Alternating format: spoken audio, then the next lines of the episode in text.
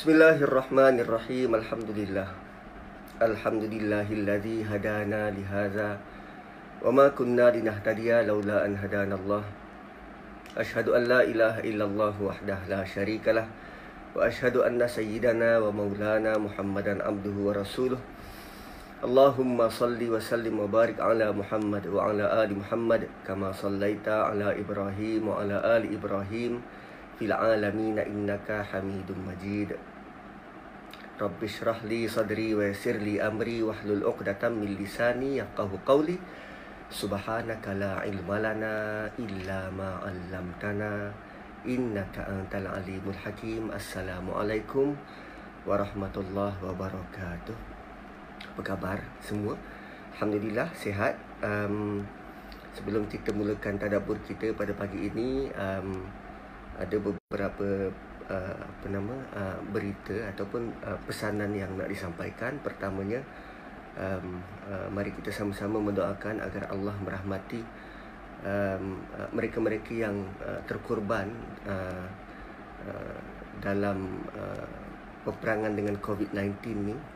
Setakat ni 16 orang dan semalam um, seorang uh, apa nama uh, Uh, kaki tangan uh, Jabatan Kemudahan Islam Malaysia yang kami rapat dan kami kenali 30 uh, tahun sudah berkhidmat dengan jabatan ini telah meninggal dunia atas apa nama serangan jantung. Dan beliau sangat baik sangat baik orangnya Ustaz Abdul Aziz bin Muhammad Nawi. Moga-moga Allah Subhanahu Wa Taala memberikan rahmat ke atas beliau dan yang keduanya um, uh, dalam kesempatan ini uh, kami menyeru uh, agar uh, apa nama uh, pihak penyiaran uh, televisyen dan radio uh, jika dapat uh, diselang-selikan uh, antara rancangan itu dengan um, uh, some sort macam munajat ataupun doa yang dipetik daripada uh, apa nama uh, daripada page Jakim pun ada Uh, doa-doa munajat daripada para asatizah uh, agar um, kita yang menonton uh, TV uh, tak ada buat apa kat rumah kadang menonton TV uh, sekurang-kurangnya bila uh, keluar uh, doa tu maka kita sama-sama mengaminkan dan uh, kadang kita nak berdoa tapi tak tahu nak nak nak doa apa kan? Uh, minta uh, Allah beri rahmah ataupun Bismillahirrahmanirrahim. La yadurru ma'asmihi syai'un fil ardi wala fis sama' wa huwa samiul alim. Bukan tak hafal cuma alpa. Uh, kadang lupa ialah kadang tengah tengok uh, cerita Korea lupa. Uh, so apa kata kalau stesen-stesen TV mengambil inisiatif itu selain daripada kita sama-sama mohon daripada Allah kita juga berusaha untuk uh, stay stay put di rumah, stay at home uh, agar uh, rantaian uh, COVID-19 ini tidak tidak terus berpanjangan. Okay, um, seperti yang dijanjikan pada pagi ini kita nak berkongsi tentang surah Hujurat. Surah Hujurat, surah yang ke-49 mengandungi hanya 18 ayat. Surah yang ke-49 mengandungi hanya 18 ayat. Dan uh, surah ini adalah uh, surah sebelum adalah suratul Fath. Surah yang um, uh, apa nama kritikan ataupun komentar daripada Allah Subhanahu Wa Taala berkaitan dengan uh, peristiwa perjanjian Hudaybiyah. Itu surah sebelum suratul Fath mengandungi hanya 29 ayat. Surah selepas surah Qaf yang basically tentang uh, uh, apa nama uh, kritikan kepada orang-orang yang tetap keras hati tidak mahu beriman. Jadi surah ini surah Hujurat berada di tengah-tengah. Uh, saya suka untuk uh, menggelar surah ini uh, surah yang mendidik kita bagaimana untuk uh, mendalami sains sosial masyarakat. Sains sosial masyarakat bagaimana kita uh, apa yang perlu kita ready uh, uh, sebelum kita turun kepada masyarakat. Uh, surah ini mendidik dan mengajar kita begitu. Dan apa yang menarik dalam surah ini Allah um, memberi kepada kita enam seruan. dalam surah Hujurat ni Allah memberi kepada kita enam seruan. Lima seruan kepada orang beriman, satu seruan kepada seluruh manusia. Ha, itu rare tu, rare. Enam seruan, lima seruan kepada uh, orang beriman, satu seruan kepada seluruh manusia. So, um, kalau nak tahu, uh, terus sampai ke hujung siaran.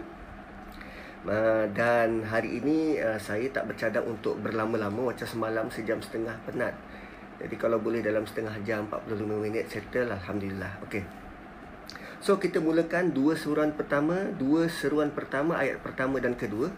Uh, Allah berfirman ya ayyuhalladzina amanu la tuqaddimu baina yadayillahi wa rasulih wattaqullaha innallaha samiun 'alim.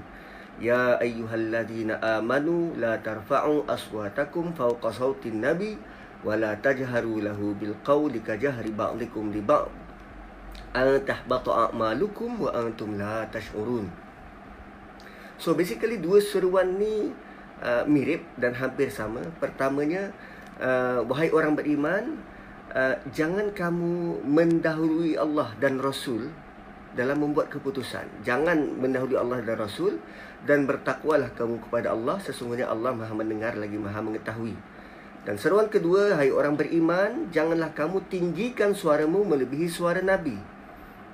Tadi seruan pertama Allah dan Rasul, yang kedua suara Nabi.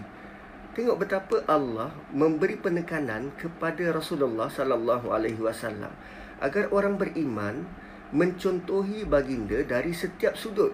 Yang pertama pun sebut Rasulullah, yang kedua pun sebut Rasulullah.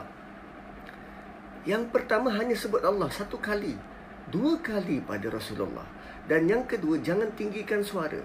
Kita tidak berjumpa dengan Nabi. Bagaimana kita tahu apa yang kita sebut ini uh, intonasi suara kita lebih tinggi daripada Rasulullah? Cuba kita tengok baik-baik ayat ni. Biasanya kenapa orang tinggi suara? Pertama, kerana nak didengar. Kadang dalam apa nama? Uh, uh, dalam kita berbincang, uh, dalam kita mesyuarat atau dalam kita berdebat, bila kita nak pendapat kita ni didengar, kita akan tinggi suara. Yang kedua, kita nak pandangan kita diterima, bukan sahaja didengar, diterima. So dua ayat ini Pertama jangan dahulukan uh, Jangan mendahului Allah dan Rasul Yang kedua jangan angkat suara Adalah uh, bagaimana Kita perlu reserve Pendapat kita Bila didatangkan Ayat Quran dan hadis Nabi Kerana di sini Bagi orang beriman Kita perlu tahu prioriti Perlu utamakan siapa Siapa yang perlu diutamakan? Allah dan Rasul atau pendapat pribadi kita? Dan sebenarnya selama ni bagaimana layanan kita kepada Quran dan Sunnah? Biasanya bila kita ada idea, ada pendapat, maka kita akan utarakan pendapat kita, lantas kita akan cari uh, berpuluh dalil daripada Quran dan Sunnah untuk menyokong pendapat kita. Bukan macam tu biasa kita guna. Atau sepatutnya kita letak ayat Quran sebagai dasar maka kita mencari apa sahaja uh, pendapat pandangan berkaitan dengan ayat Quran tersebut. Seharusnya ayat Quran ataupun sunnah itu menjadi dasar utama dan bukan idea kita. Contoh, idea untuk kebersihan. Idea untuk kebersihan. So, sepatutnya uh, uh, untuk kita uh, katakanlah untuk mencuci tangan, cuci tangan kan. Sempena COVID-19. Kita nak cuci tangan ni, kenapa perlu cuci tangan? Adakah kerana dapatan doktor begini dan begini, sumber begini dan begini ataupun sebenarnya kita cuci tangan kerana Rasulullah sallallahu alaihi wasallam adalah orang yang pembersih baginda akan cuci tangan. Sebelum makan, baginda akan cuci kedua belah tangan. Which is berlainan dengan apa yang kita buat biasanya. Kalau nak makan, kita hanya cuci tangan yang kita akan guna untuk makan. Tangan sebelah kanan. Kan? So uh, apa nama seruan dua suran yang pertama ini adalah bagaimana kita meletakkan prioriti Quran dan Sunnah melebihi segalanya dalam hidup kita. So itu adalah sains sosial bagi seluruh masyarakat Islam, seluruh masyarakat orang-orang orang-orang yang beriman mendahulukan Allah dan Rasul melebihi segalanya. Okey. Yang kedua, oh sebelum tu, ada tambahan. Kadang dalam pengurusan keuangan, dalam pengurusan keuangan, bagaimana Allah memberikan kepada kita satu panduan berkaitan dengan riba hanya dalam perkataan yang sangat simple. Allah kata wa ahallallahu al-bai'a wa harrama riba. Wa ahallallahu al-bai'a wa harrama riba. Dan tiada langsung perincian tentang riba tu bagaimana dalam Quran melainkan dalam sunnah Rasulullah sallallahu alaihi wasallam. Tapi dalam Quran langsung tiada perincian lain, hanya arahan begitu. Dan lihat bagaimana orang-orang orang yang benar-benar beriman akan berusaha bersungguh-sungguh untuk menjauhkan diri, menjarakkan diri daripada apa jua proses yang berkaitan dengan riba. Hanya kerana satu arahan. Itu antara contoh bagaimana dia mendahulukan Allah berbanding apa yang dia rasa selesa. Atau berbanding apa yang dia memikirkan begitulah sepatutnya. So um, uh, dua dua seruan pertama ni uh, saya anggap kita uh, boleh mencari contoh yang lain dan boleh sama-sama memahami. Okey. Yang kedua seruan ketiga sorry. Seruan ketiga adalah ya ayyuhalladzina amanu in ja'akum fasiqun binaba'in fatabayyanu an tusibu qauman bijahalatin fatusbihu ala ma fa'altum nadimin. Ayat yang keenam. Dan saya rasa ayat ini sangat popular dan semua orang tahu tentang apa yang dikehendaki dengan ayat ini cumanya apa yang saya nak bawa adalah bagaimana dalam satu ayat Allah bukan sahaja menyeru kepada orang beriman bagaimana tata cara untuk menanggapi suatu-satu berita tetapi Allah bagi tahu kesan dan akibat. Kesan dan akibat. Kesan kepada orang tu no kesan kepada kita dan akibat yang di, bakal diterima oleh orang tu. Bagaimana tuan-tuan? Uh, ayat ini luar biasa sebenarnya. Allah kata wahai orang beriman jika datang kepada kamu seorang fasik membawa satu berita. Datang kepada kamu seorang fasik membawa satu berita. So fasik ni apa? Fasik ni adalah orang-orang yang dia ni terkenal suka buat onar, batu api, suka buat kacau. So bila dia datang dan bawa cerita, bawa berita, nabak bukan cerita, berita. Nabak. Nabak ni kata akar dia naba'a dan nanti dia akan uh, menjadi perkataan lain nabiyun. So nabi-nabi yang diutuskan tu membawa berita penting. Berita tentang akhirat berita tentang kehidupan berita tentang uh, agama berita-berita penting. So mana-mana orang yang bawa berita penting kalau setakat berita uh, apa kedai asing kena tutup itu belum belum cukup penting tapi berita penting adalah pada hari ini kematian yang ke-16 COVID-19 cukup penting membuatkan kita lebih berhati-hati, membuatkan kita lebih lebih konsisten berdoa, uh, bertaubat, istighfar kepada Allah Subhanahu Wa Taala tu antara berita penting. So, in ja'akum fasikun dan cara dia datang tu ja'a. Ja'a ni cara yang sungguh-sungguh berat. Berbeza dengan ata. Ata ni datang biasa kalau jaa ni sungguh-sungguh proper dalam dalam mungkin uh, dalam portal online ataupun mungkin dalam keratan akhbar dia datangkan berita itu dengan sungguh-sungguh dengan uh, menunjukkan berita itu valid. Ha. Jaa in jaakum fasikum binaba'in berita penting.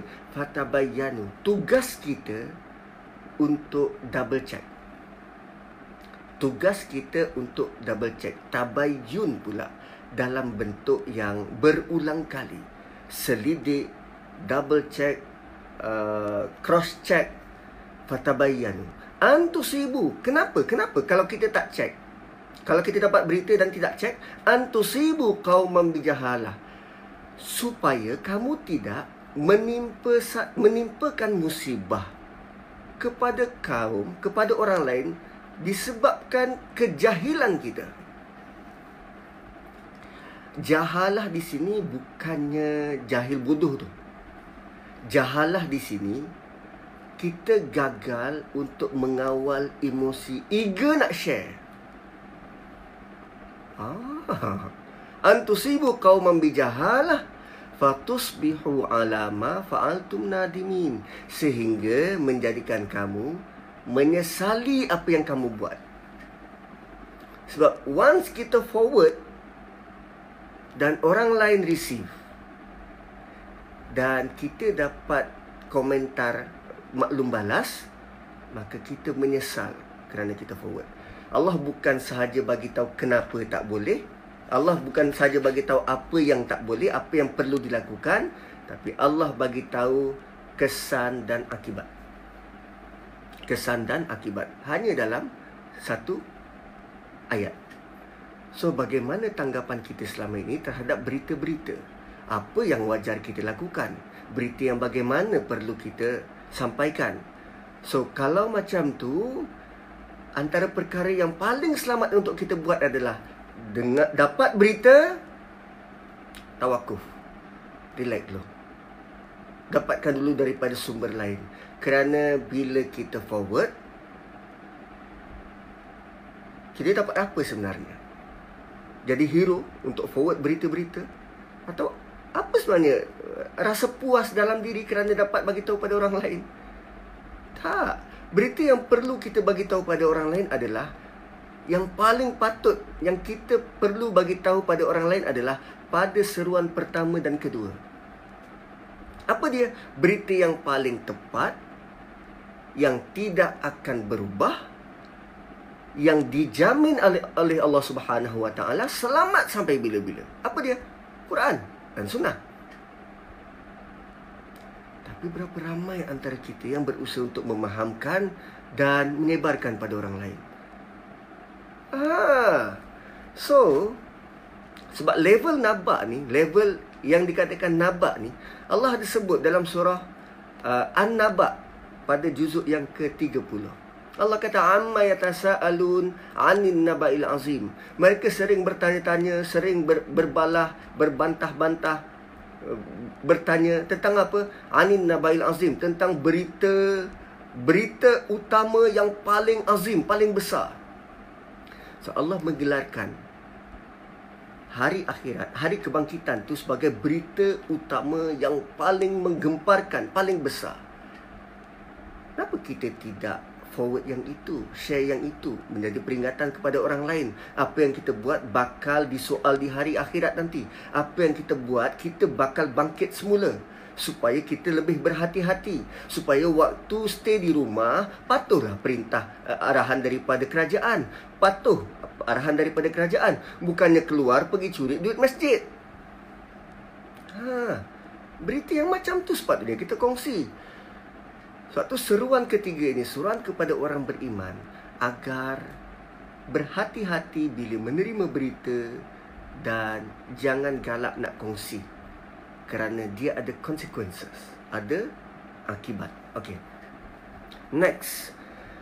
Kita pergi ayat yang ke-10 ayat yang ke-10 Allah kata innamal mu'minuna ikhwah innamal mu'minuna ikhwah. Ini satu pernyataan yang uh, yang sangat dasar pada ayat yang ke-10 kan? Innamal mu'minuna ikhwah. Pada ayat yang ke-10 pernyataan yang sangat dasar uh, uh, apa nama berada di di uh, uh, di tengah-tengah surah ni. Sesungguhnya orang beriman itu bersaudara sesungguhnya orang beriman itu bersaudara fa aslihu baina akhawaykum maka buat baik ataupun damaikanlah antara kedua saudara kamu. Wattaqullaha la'allakum turhamun. Nak dapat rahmat bertakwa kepada Allah supaya Allah ba- boleh bagi rahmat. Ataupun bertakwalah kepada Allah moga-moga kamu semua mendapat rahmat. Surah semalam surah Isra. Allah sebut tentang akha tetapi ikhwana syayatin yang di sini al-mu'minun ikhwah So dua surah yang yang sangat kontradik tentang penggunaan perkataan ikhwah. Surah semalam ikhwana syayatin innamal mubadzirin kanu ikhwana syayatin dan di sini innamal mu'minuna ikhwah. Uh, perkataan yang sama akha tetapi satunya syayatin dan satunya mukmin. So sekarang terpulang pada kita nak pilih yang mana menjadi saudara rapat kita. Cumanya pernyataan dasar yang sangat penting begini Allah tidak pun memulakan dengan ya ayyuhallazina amanu. Kerana dalam surah Hujurat untuk bersosial ni paling dasar adalah sesama orang beriman sudah pun bersatu. Sesama orang beriman sudah pun bersatu. Dan seruan dalam surah ini khusus kepada orang beriman bagaimana untuk bersedia sebelum keluar pada masyarakat. Sebelum keluar pada masyarakat lain. Dan sepatutnya sesama orang beriman kita sudah bersatu dan sudah saling memperbaiki keadaan wa aslihu baina akhawaikum. Ayat ke-10. Dan menariknya tuan-tuan dan puan-puan, akhun saudara ni um, Allah pernah mengajar Nabi Nuh alaihi salam dalam surah Hud ayat 46. Surah Hud ayat 46 kalau tuan-tuan boleh buka al-Quran uh, qala ya nuh innahu laisa min ahlik innahu amalun ghairu salih tatkala Nabi Nuh berdoa pada Allah ya Allah anakku kan anakku dia kata inna bni min ahli. Anakku sebahagian daripada ahli keluargaku. Inna wa, wa inna wa'dakal haq. Dan sesungguhnya janjimu benar. Wa anta ahkamul hakimin. Nabi nuh cuma kata ya Allah anakku itu sebahagian daripada keluargaku. Dan punya beradab nabi nuh nabi nuh langsung tak kata ya Allah selamatkan anakku. Tak. Dan munajat nabi nuh ini selepas banjir surut lama selepas banjir surut baru nabi nuh bertanya pada Allah dan jawapan ringkas daripada Allah innahu laisa min ahlik. Itu bukan bukan ahli keluargamu. Kenapa? Innahu amalun ghairu salih.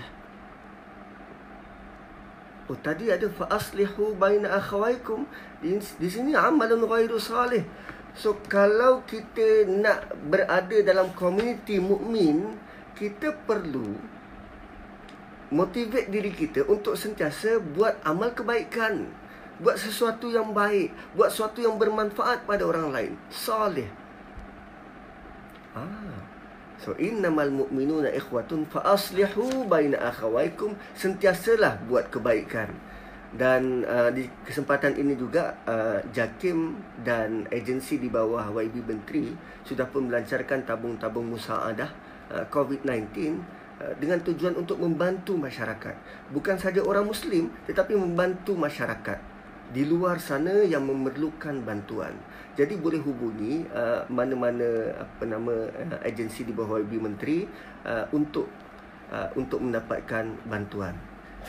Uh, kerana uh, bagi mereka-mereka yang makan gaji uh, kaki tangan awam hari ini dah gaji mungkin boleh menarik nafas lega. Tapi mereka-mereka yang um, Uh, perlu keluar untuk dapatkan sumber pendapatan dan sekarang ni kita menghadapi uh, apa nama PKP uh, maka golongan-golongan yang macam ini yang terputus uh, sumber bekalan ini yang perlu dibantu dan ayuh kita war-warkan uh, bantuan-bantuan yang macam ni supaya mereka juga mendapat manfaat daripada apa yang diusahakan. Okey. So itu seruan yang ketiga kemudian uh, uh, apa nama pernyataan dasar daripada Allah Subhanahu Wa Taala. Seterusnya seruan yang keempat Seruan yang keempat ni agak panjang pada ayat yang ke-11. Allah kata Allah berfirman ya ayyuhalladzina amanu la yaskhar qaumun min qaumin asa an yakunu khairam minhum wala nisa'un min nisa'in asa an yakunna khairam minhun Pertama la yaskhar Okey pertama la yaskhar Kemudian wala talmizu anfusakum Yang kedua la talmizu dan yang ketiga wala tanabazu bil alqab. Yang ketiga la tanabazu. Bi salismul fusuqu ba'dal imani wa man lam yatub fa ulaika humuz zalimun. So dalam seruan ketiga, keempat ini ada tiga benda. Perkara pertama la yaskhar.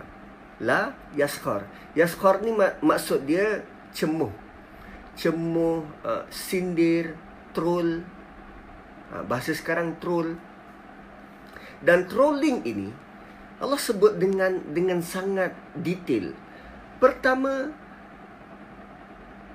qaumun la yaskhar qaumun min qaumin asa yakunu khairan minhum boleh jadi orang yang kamu sindir boleh jadi orang yang kamu cemuh boleh jadi mereka yang ditroll itu lebih baik daripada kamu Wala nisa'um min nisa' asa ayyakunna khairan minhun. Boleh jadi perempuan yang disindir itu lebih baik daripada kamu. Kenapa dibezakan lelaki dan perempuan? Tidak pada seruan yang lain. Tapi pada trolling ini dibezakan lelaki dan perempuan. Boleh jadi cara lelaki troll berbeza dengan cara perempuan troll. Ataupun cara sindiran lelaki mungkin secara terang-terangan. Cara perempuan mungkin mimik muka sudah uh, apa nama uh, dari, dari mimik muka sudah menjadikan orang lain uh, rasa terhina dan tersindir. So la yaskhar ini adalah uh, seruan seruan uh, awal kepada orang beriman. Tolong jangan buat. Tolong jangan buat. Jangan sindir. Uh, apa nama jangan cemu. Uh, kerana boleh jadi orang yang kita sindir itu lebih baik. Kenapa itu alasannya? Kerana pentrol merasakan dia lebih baik daripada orang tu. Kan? Alasannya adalah no. Uh, uh, punca dia adalah kita rasa lebih baik daripada orang lain. Maka kita entitled, kita rasa entitled untuk cemuh dia. Kita rasa entitled untuk sindir dia. Atau kita merasa kita berada di tempat yang benar. Maka kita entitled ataupun layak untuk sakhar dia. Yaskhar dia. Yang kedua, la talmizu anfusakum. jangan cela diri sendiri. Ataupun jangan mencela sesama kamu ada hadis Nabi sallallahu alaihi wasallam yang mafhumnya sebut jangan kamu memaki mak bapak kamu. Sahabat tanya, "Eh, macam mana kami memaki mak bapak kami?" Dengan cara kamu memaki mak bapak orang lain. Oh. Jangan cela, jangan mencela orang lain. Jangan sebut buruk pasal orang lain. Jangan mencela dan la tanabazu bil alqab dan jangan generalize jangan suka uh, menggelar-gelar, membeli gelaran. Kan? Asal Melayu begini, asal Cina begini, asal India begini. Jangan, jangan buat gelaran-gelaran. Gelaran-gelaran yang menunjukkan kita superior dan orang lain rendah. Kan? Kadang kita suka memberi uh, nama yang spesifik untuk bangsa yang spesifik. Contoh, sepatutnya kita panggil saudara kita daripada Indonesia sebagai orang dari Indonesia. Tapi kita panggil apa? Kita singkatkan. Which is, nama itu orang Indonesia tak suka. Sama juga macam yang daripada Bangladesh. Kita tak panggil nama panjang Bangladesh. Tapi kita panggil apa?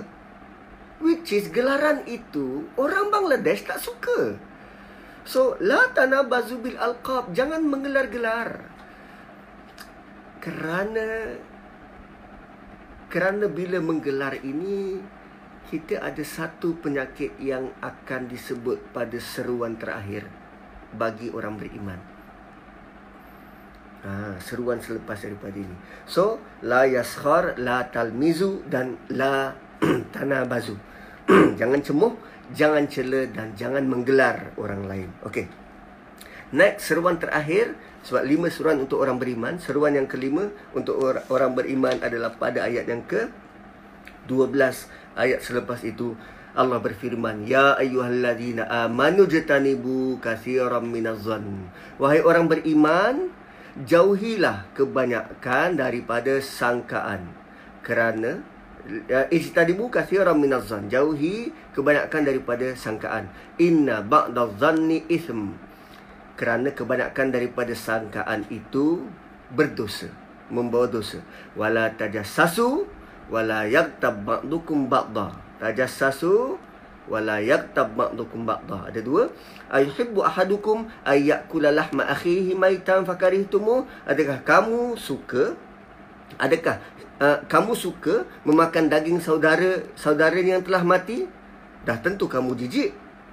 Wattaqullah innallaha tawwabur rahim maka oleh itu bertakwalah kepada Allah sesungguhnya Allah Maha penerima taubat dan Maha pengasih.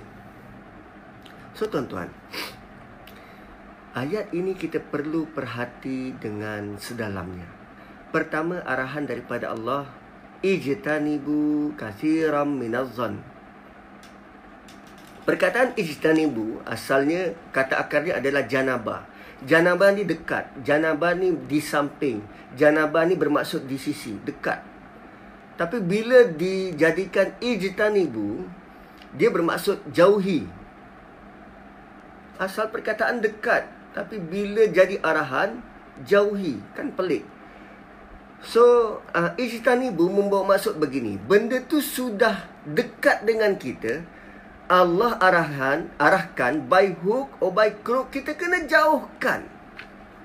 As if benda tu sudah menjadi darah daging kita, kita kena berusaha untuk hapuskan, untuk singkirkan.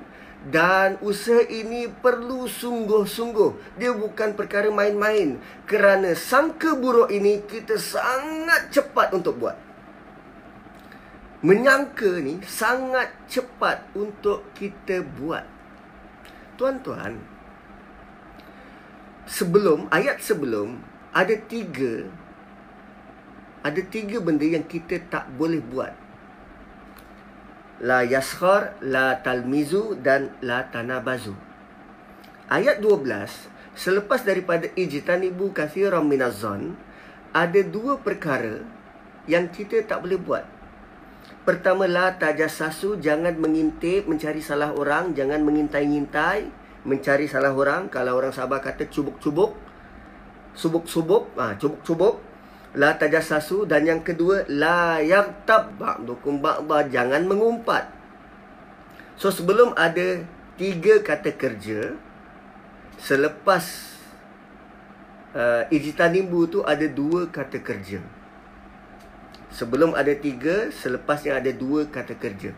Ijtanibu kasiram minaz-zan. Saya nak tanya tuan-tuan. Buruk sangka atau menyangka ni um, perbuatan ke ataupun per, perbuatan fizikal ataupun perbuatan hati? Ijtanibu katsiran minaz-zan zan ni adalah perbuatan hati. Kita belum buat pun mungkin terdetik di hati kan sangkaan ni terdetik di hati dan dalam agama kita dalam agama Islam perbuatan hati sebenarnya masih belum dikira sebagai dosa pahala. Kan? Ya ke tak? Oh tak. Perbuatan hati jika kita berfikir nak buat baik, kita sudah dapat pahala dan kita lakukan benda itu, maka kita dapat pahala yang lain. Tetapi jika kita memikirkan benda yang tak baik, kita masih belum dikira berdosa. Unless kalau kita laksanakan apa yang kita fikirkan tu buat tak baik, maka baru kita dapat satu dosa. Bukan begitu? Tetapi kali ini berfikir pun Allah tak bagi. Terutamanya bila berfikir sangka buruk. Nah, ini weightage ayat ni. Sebarang sangka-sangka buruk terhadap orang lain Allah tak bagi, Allah suruh jauhkan. Kan susah. Sebab tu arahannya ijtanibu. Benda tu sudah built in dalam diri kita. Allah suruh buang. Jangan sangka buruk pada orang lain. Tak kisahlah. Dia selalu masuk bilik bos. Kita yang kat luar. Ha, tu menggampu lah tu. Itu sangka buruk. Mungkin dia ada masalah nak nak bincang dengan bos. Kita pun tak tahu.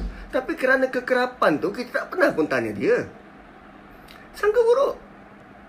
So, ijtanibu kathiran minazan. Sebelum ni ada tiga kata kerja. Dan di sini, ayat ini ada dua kata kerja. Cuba tengok perhati. Perhati molek-molek tuan-tuan. Semua kata kerja itu, semua perbuatan itu bermula daripada hati. Kan bila kita troll orang, bila kita cela orang lain, bila kita gelar orang lain, bila kita mula mengintip orang, bila kita mengumpat orang, semuanya bermula daripada hati, kan? Dan hati itu apa? Sangka buruk. Perbuatan hati itu di, di, se, semua perbuat, per, perbuatan itu dimulakan dengan sangka buruk. Wow.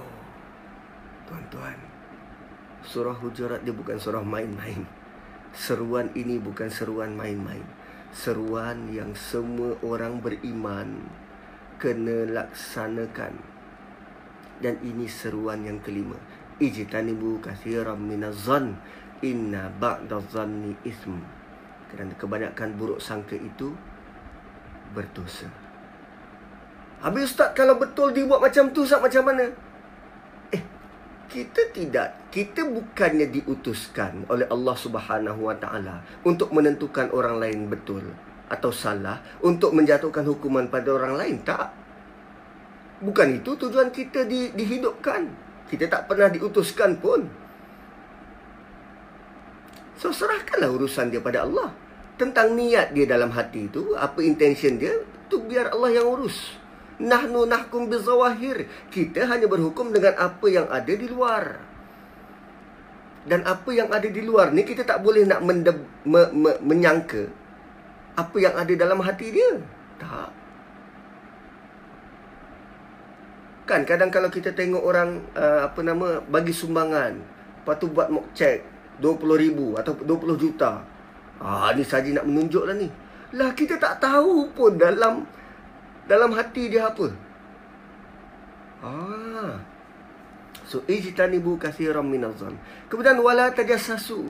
Jangan mengintip. Sebab tu eh, Jabatan Agama Islam Wilayah uh, dalam SOP dia untuk uh, apa nama um, uh, aktiviti khalwat ni, mereka tak pernah membuat intipan tak.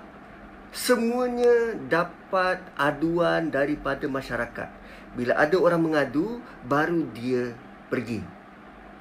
Tak ada aduan tak takkan pergi. Kita bukan suka-suka nak pergi apa nama uh, jaga tepi kain orang lain. Tak, tak, tak, tak. Itulah lah tajasasu. Jangan mengintip. Wala yaktab ba'dukum ba'da. Jangan mengumpat, jangan tikam belakang. Dan Allah kata ayuhibbu ahadukum ayyakula lahma akhihi maitan fakarihtumuh. Adakah kamu suka untuk makan bangkai saudara kamu. Tadi Allah kata innamal mu'minuna ikhwah. Kali ini Allah kata yakula lahma akhihi maita. Bangkai saudara kamu. Suka ke makan bangkai? Atau mungkin perlu di, disebut sebab masyarakat kita ni dia kalau setakat makan bangkai ni masih kurang terkesan di hati. Kalau kata makan khinzir, ya, yang itu dia concern. Ah, So mana berat sebenarnya makan khinzir dengan makan bangkai manusia? Lebih berat makan bangkai manusia. Dan Allah gelar uh, Allah sebut sebagai maita. Bangkai. Mayat. So kita suka ke dan uh, lihat bagaimana Allah bagi satu perumpamaan yang membuatkan kita terkedu. Kamu suka ke makan bangkai saudara kamu?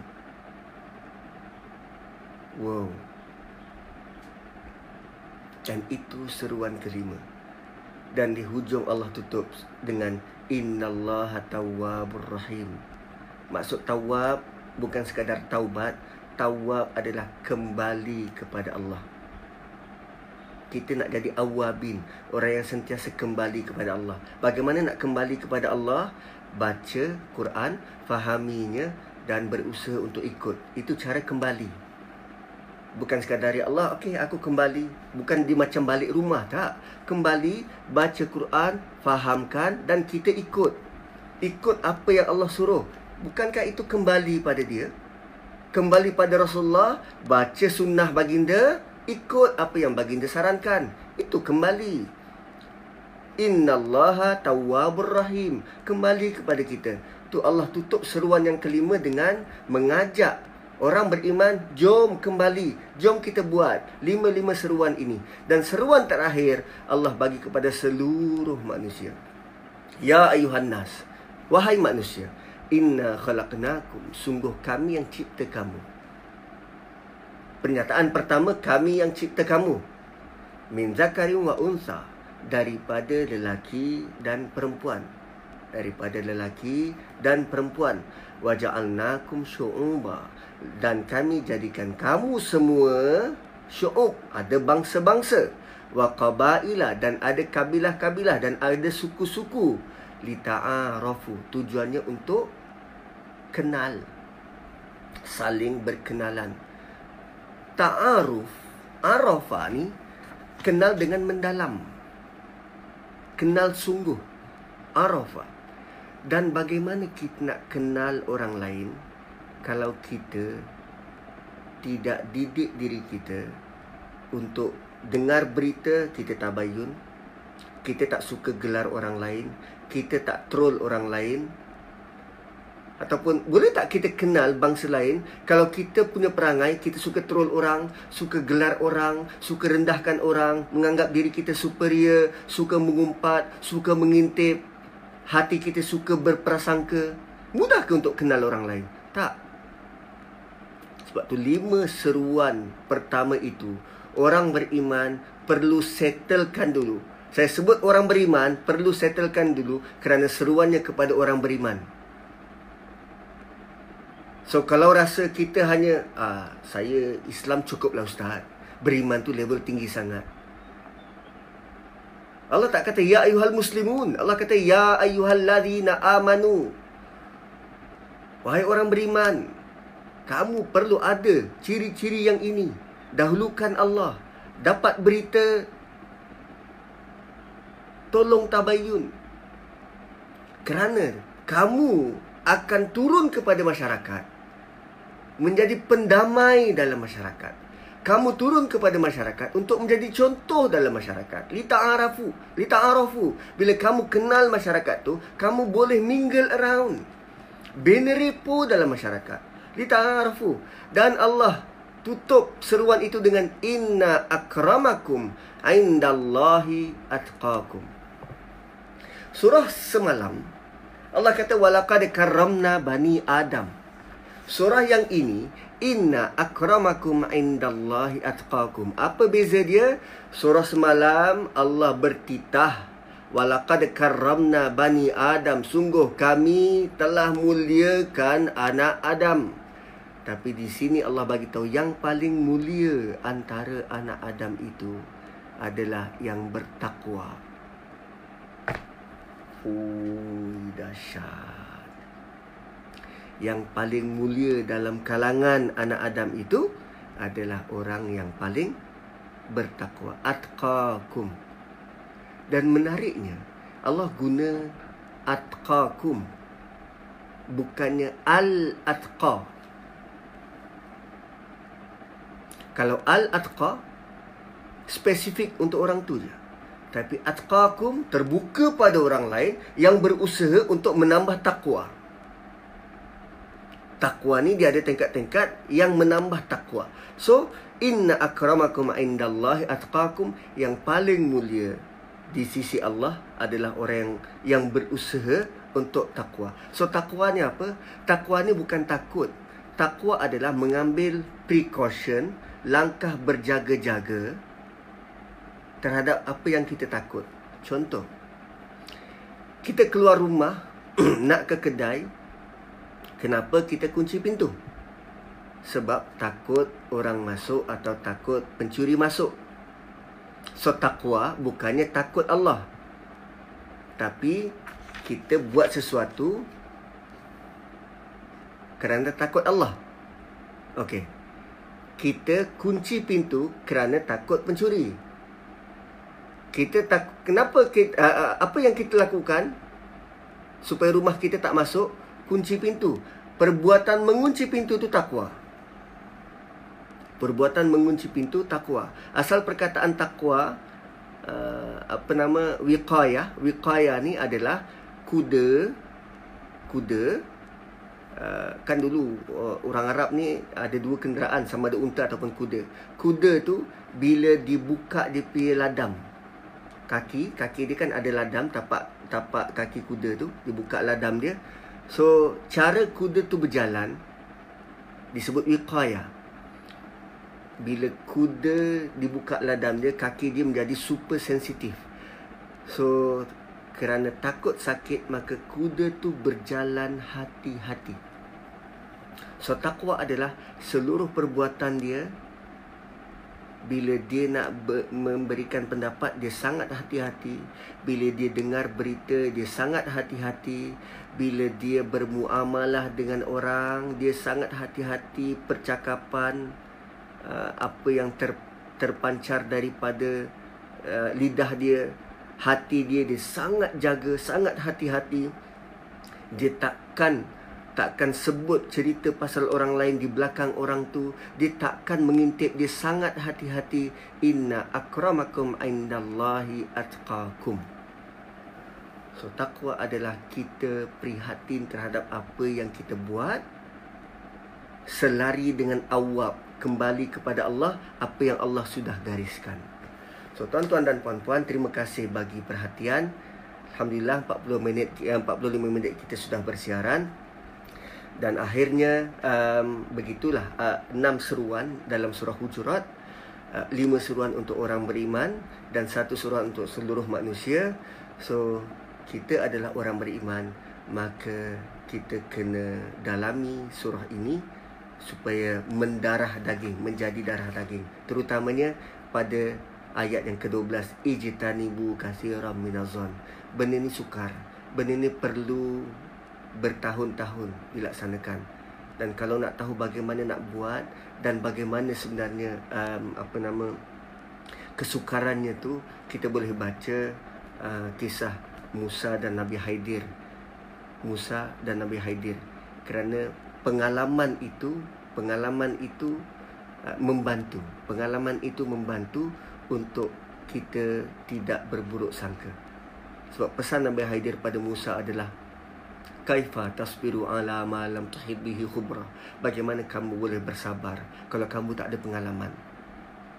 So kita perlu ada pengalaman itu untuk bersabar untuk tidak cepat buruk sangka tidak cepat buat judgement, pre-judgement pada orang lain.